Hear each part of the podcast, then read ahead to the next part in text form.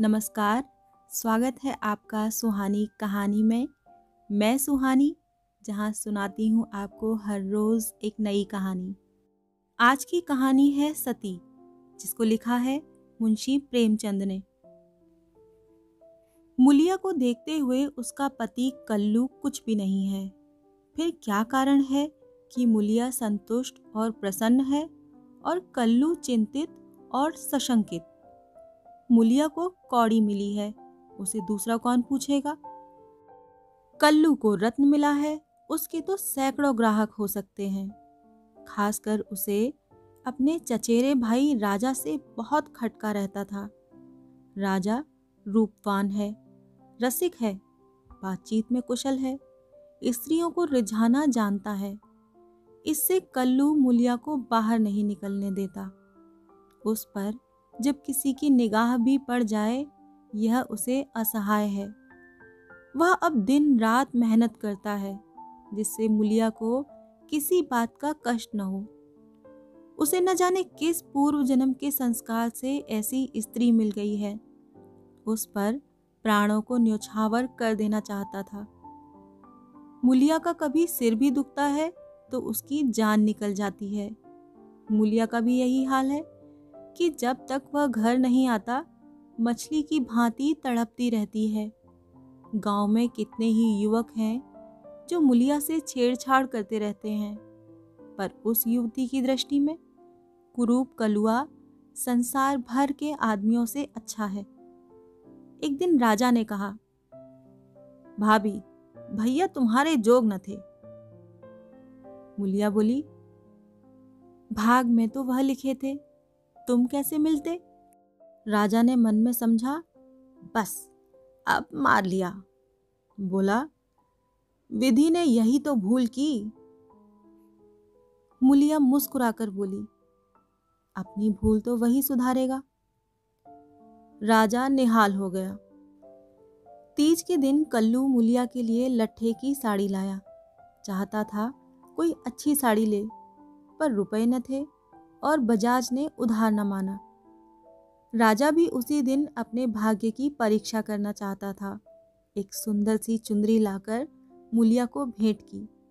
मुलिया ने कहा, मेरे लिए तो साड़ी आ गई है। मैंने देखी है। तभी तो मैं इसे लाया हूँ। तुम्हारे लायक नहीं है वो। भैया को किफ़ायत भी सूझती है तो ऐसी बातों में।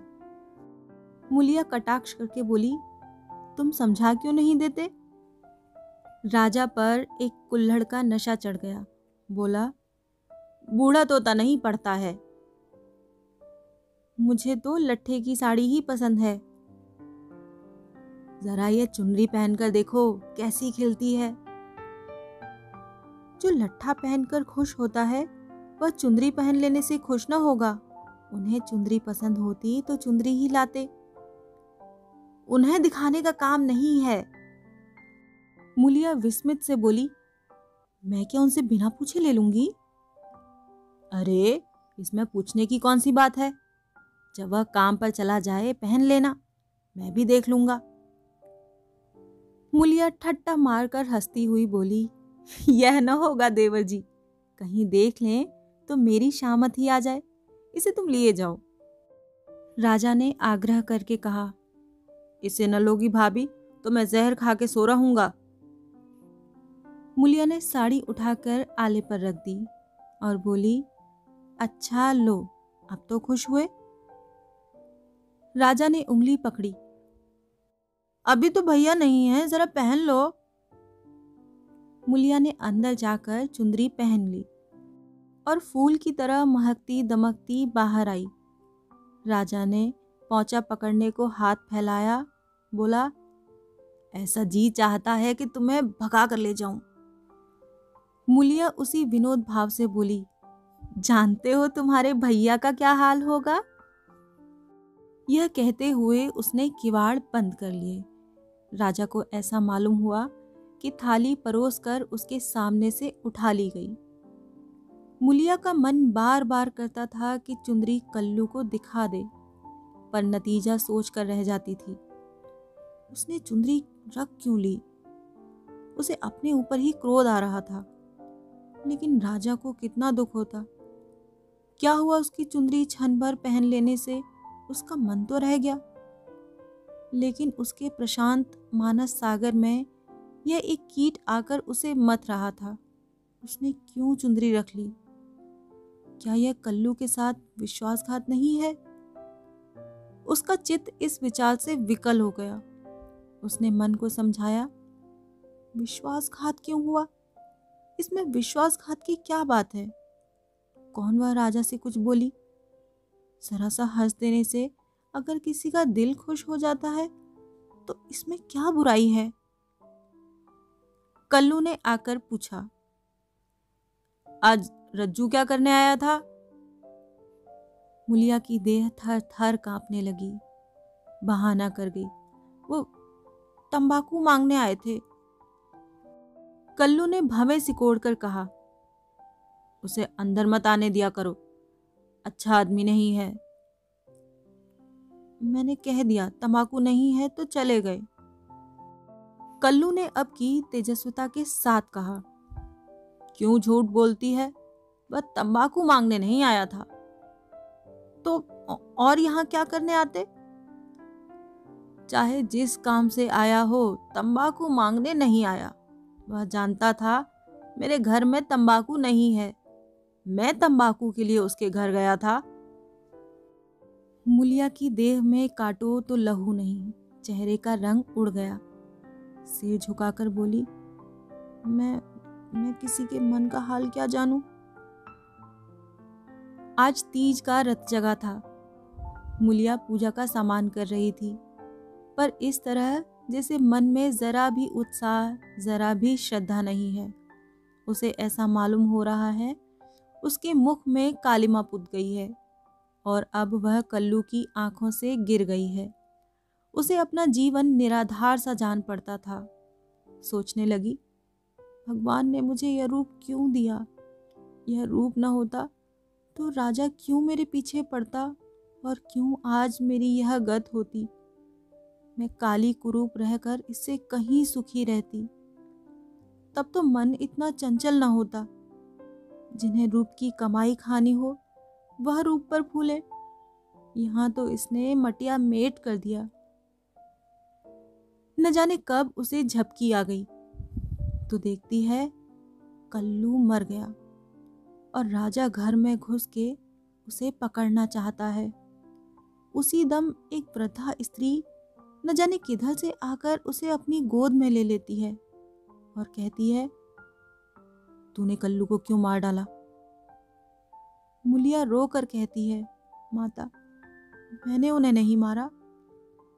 वृद्धा कहती है हाँ तूने छुरी कटाल से नहीं मारा। उस दिन तेरा तप छीन हो गया। और इसी से वह मर गया। मुलिया ने चौकन्नी से आँखें खोल दी। सामने आँगन में कल्लू सोया हुआ था। वह दौड़ी हुई उसके पास गई और उसकी छाती पर सिर रखकर फूट फूट कर रोने लगी। कल्लू ने घबरा कर पूछा, कौन है? मुलिया, क्यों रोती हो? क्या डर लग रहा है? मैं तो जाग ही रहा हूँ। मुलिया ने सिसकते हुए कहा मुझसे आज एक अपराध हुआ है, उसे क्षमा कर दो। कल्लू उठ बैठा। क्या बात है? कहो तो रोती क्यों हो? राजा तंबाकू मांगने नहीं आया था। मैंने तुमसे झूठ कहा था। कल्लू हंस कर बोला, वह तो मैं पहले ही समझ गया था। वह मेरे लिए चुंदरी लाया था। तुमने लौटा दी ना मुलिया कांपती हुई बोली मैंने ले ली। कहते थे, मैं जहर खा लूँगा। कल्लू निर्जीव की भांति खाट पर गिर पड़ा और बोला तो रूप मेरे बस का नहीं है। देव ने कुरूप बना दिया तो सुंदर कैसे बन जाऊँ? कल्लू ने अगर मुलिया को खोलते हुए तेल में डाल दिया होता तो भी उसे इतनी पीड़ा न होती। कल्लू उस दिन से कुछ खोया खोया सा रहने लगा। जीवन में न वह उत्साह रहा, न वह आनंद। हंसना, बोलना भूल सा गया। मुलिया ने उसके साथ जितना विश्वासघात किया था, उससे कहीं ज़्यादा उसने समझ लिया। और यह भ्रम उसके हृदय में केकड़े के समान चिपट गया। वह घर अब उसके लिए केवल लेटने बैठने का स्थान था और मुलिया केवल भोजन बना देने वाली मशीन। आनंद के लिए वह कभी कभी ताड़ी खाने चला जाता या चरस के दम लगाता। मुलिया उसकी दशा देख देख कर अंदर ही अंदर कुड़ती थी।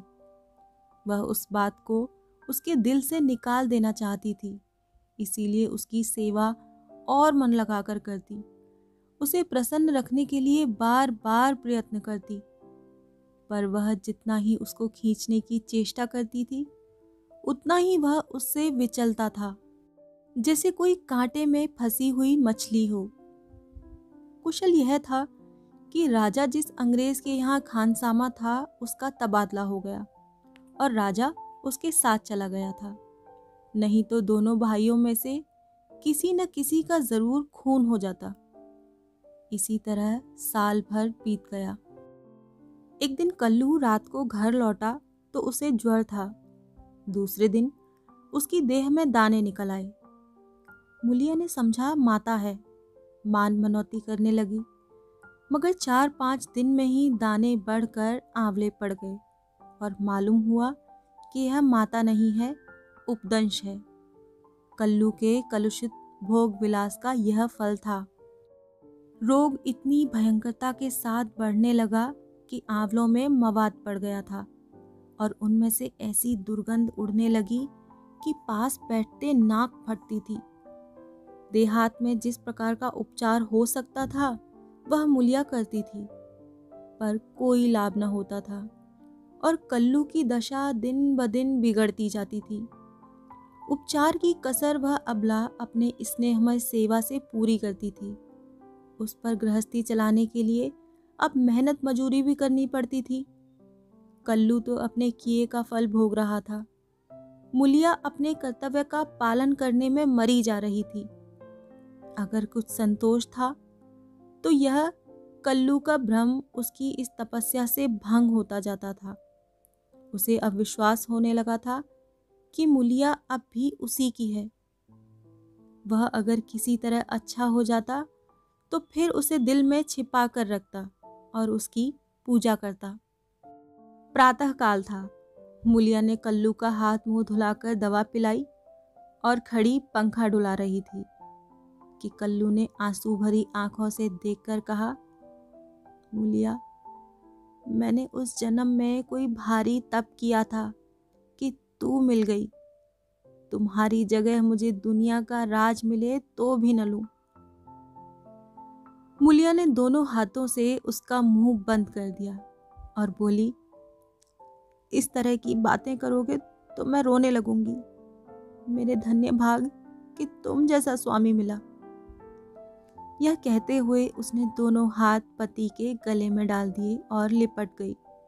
फिर बोली, भगवान ने मुझे मेरे पापों का दंड दिया है।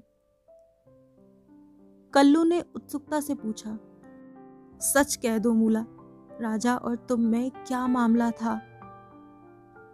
मुलिया ने विस्मित होकर कहा, मेरे और उनके बीच कोई और मामला हुआ हो तो भगवान मेरी दुर्गति करे। उसने मुझे चुनरी दी थी, वह मैंने ले ली थी। फिर मैंने उसे आग में जला दिया, तब से मैं उससे नहीं बोली। कल्लू ने ठंडी सांस खींच कर कहा मैंने कुछ और ही समझ रखा था। न जाने मेरी मति कहाँ हर गई थी।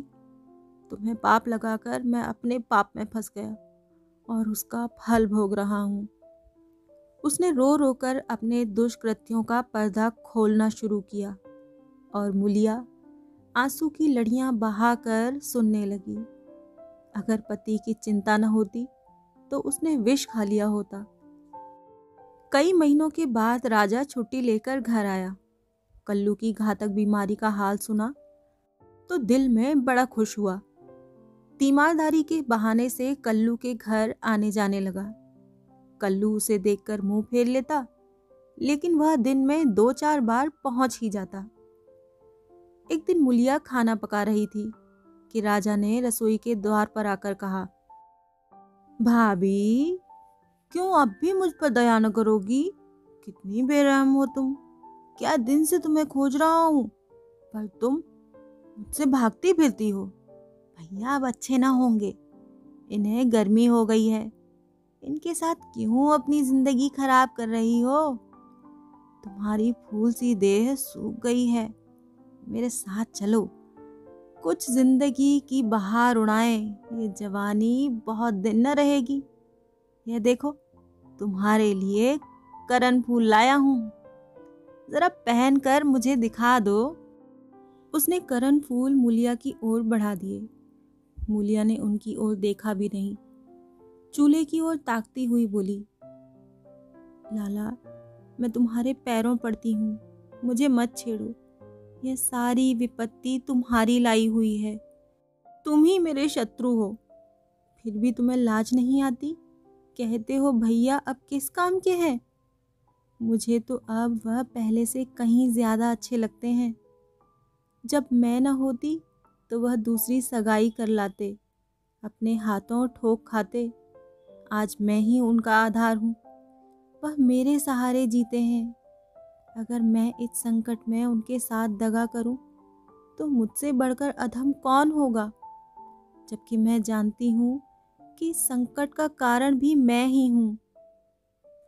राजा ने हंस कर कहा ये तो वही हुआ।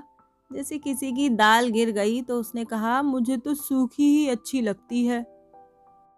मुलिया ने सिर उठाकर उसकी ओर सजोत नेत्रों से ताकते हुए कहा, तुम उनके पैरों की धूल के बराबर नहीं हो, लाला। क्या कहते हो तुम? उजले कपड़े और चिकने मुखड़े से कोई आदमी सुंदर नहीं होता। मेरी आँखों में तो उनके बराबर कोई दिखाई नहीं देता। कल्लू ने पुकारा, मूला, थोड़ा पानी दे दे। मुलिया पानी लेकर दौड़ी। चलते चलते करण फूल को ऐसा ठुकराया कि आँगन में जा गिरा। राजा ने जल्दी से करण फूल उठा लिया और क्रोध में भरा हुआ चल दिया। रोग दिन पर दिन बढ़ता गया। ठिकाने से दवा दारू होती तो शायद अच्छा हो जाता, पर अकेली मुलिया क्या क्या करती? दरिद्रता में बीमारी कोढ़ का खाज है। आखिर एक दिन परवाना आ पहुँचा। मुलिया घर का काम धंधा करके आई तो देखा कल्लू की सांस चल रही है। घबराकर बोली, कैसा जी है तुम्हारा? कल्लू ने सजल और दीनता भरी आँखों से देखा और हाथ जोड़कर सिर नीचा कर लिया। यही अंतिम विदाई थी। मुलिया उसके सीने पर सिर रखकर रोने लगी और उन्माद की दशा में उसके आहत हृदय से रक्त की बूंदों के समान शब्द निकलने लगे। तुमसे इतना भी न देखा गया, भगवान। उस पर न्यायी और दयालु कहलाते हो। इसीलिए तुमने मुझे जन्म दिया। यही खेल खेलने के लिए? नाथ, तुम तो इतने निष्ठुर न थे। मुझे अकेली छोड़कर चले जा रहे हो? अब कौन मूला कहकर पुकारेगा? अब किसके लिए कुएँ से पानी खींचूँगी? किसे बिठाकर खिलाऊँगी? पंखा डुलाऊँगी? सब सुख हर लिया तो मुझे भी क्यों नहीं उठा लेते? सारा गाँव जमा हो गया। सभी समझा रहे थे। मूलिया को धैर्य न होता था। यह सब मेरे कारण हुआ। यह बात उसे नहीं भूलती। हाय हाय, उसे भगवान ने सामर्थ्य दिया होता तो आज उसका सरताज यूँ उठ जाता। शव की दाह क्रिया की तैयारियाँ होने लगी। कल्लू को मरे छह महीने हो गए। मुलिया अपना कमाती खाती है और अपने घर में पड़ी रहती है। दिन भर काम धंधों से छुट्टी नहीं मिलती। हर रात को एकांत में रो लिया करती है। उधर राजा की स्त्री मर गई। मगर दो चार दिन के बाद वह फिर छैला बना घूमने लगा और भी छूटा सांड हो गया। पहले स्त्री से झगड़ा हो जाने का कुछ डर था। अब वह भी न रहा। अब की नौकरी पर से लौटा तो सीधे मुलिया के घर पहुँचा और इधर उधर की बातें करने के बाद बोला, भाभी अब तो मेरी अभिलाषा पूरी करोगी, या अभी भी और कुछ बाकी है? अब तो भैया भी नहीं रहे। इधर मेरी घरवाली भी सिधारी। मैंने तो उसका गम बुला दिया। तुम कब तक भैया के नाम को रोती रहोगी? मुलिया ने घृणा से उसकी ओर देखकर कहा, भैया नहीं रहे तो क्या हुआ? भैया की याद तो है, उनका प्रेम तो है, उनकी सूरत तो दिल में है। उनकी बातें तो कानों में हैं। तुम्हारे लिए और दुनिया के लिए वह नहीं है। मेरे लिए वह अब भी वैसे ही जीते जागते हैं। मैं अब भी उन्हें वैसे ही बैठे देखती हूँ। पहले तो देह का अंतर था। अब तो वह मुझसे और भी नगीच हो गए हैं। और ज्यो ज्यो दिन बीतेंगे और भी नगीच होते जाएँगे। भरे पूरे घर में दाने की कदर कौन करता है? जब घर खाली हो जाता है तब मालूम होता है कि दाना क्या है। पैसे वाले पैसे की कदर क्या जाने? पैसे की कदर तब होती है जब हाथ खाली हो जाता है। तब आदमी एक एक कौड़ी दांत से पकड़ता है। तुम्हें भगवान ने दिल ही नहीं दिया। तुम क्या जानो सोहबत क्या है?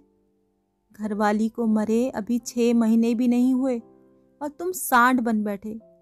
तुम मर गए होते तो इसी तरह वह भी अब तक किसी के पास चली गई होती। मैं जानती हूँ कि मैं मर जाती तो मेरा सरताज जन्म भर मेरे नाम को रोया करता। ऐसी ही पुरुषों की स्त्रियाँ उन पर प्राण देती हैं। तुम जैसे सोहदों के भाग में पत्तल चाटना लिखा है, चाटो, मगर खबरदार, आज से मेरे घर में पाँव न रखना, नहीं तो जान से हाथ धोगे बस, निकल जाओ। उसके मुख पर ऐसा तेज स्वर में इतनी कटुता थी कि राजा को जबान खोलने का भी साहस न हुआ। चुपके से निकल भागा। यह थी आज की कहानी सती। बहुत बहुत शुक्रिया इस कहानी को अपना समय देने के लिए। आशा करती हूँ आपको ये कहानी पसंद आई होगी। अगर आप चाहते हैं कि मैं आपकी पसंद की कोई कहानी सुनाऊं? तो आप उस कहानी का पीडीएफ या link Suhani Kahani two two at the rate Gmail dot com पर भेज सकते हैं। हाँ अपना नाम लिखकर ज़रूर भेजें। मैं उस कहानी को ज़रूर सुनाऊँगी। तो मिलती हूँ अगली कहानी में। तब तक के लिए विदा।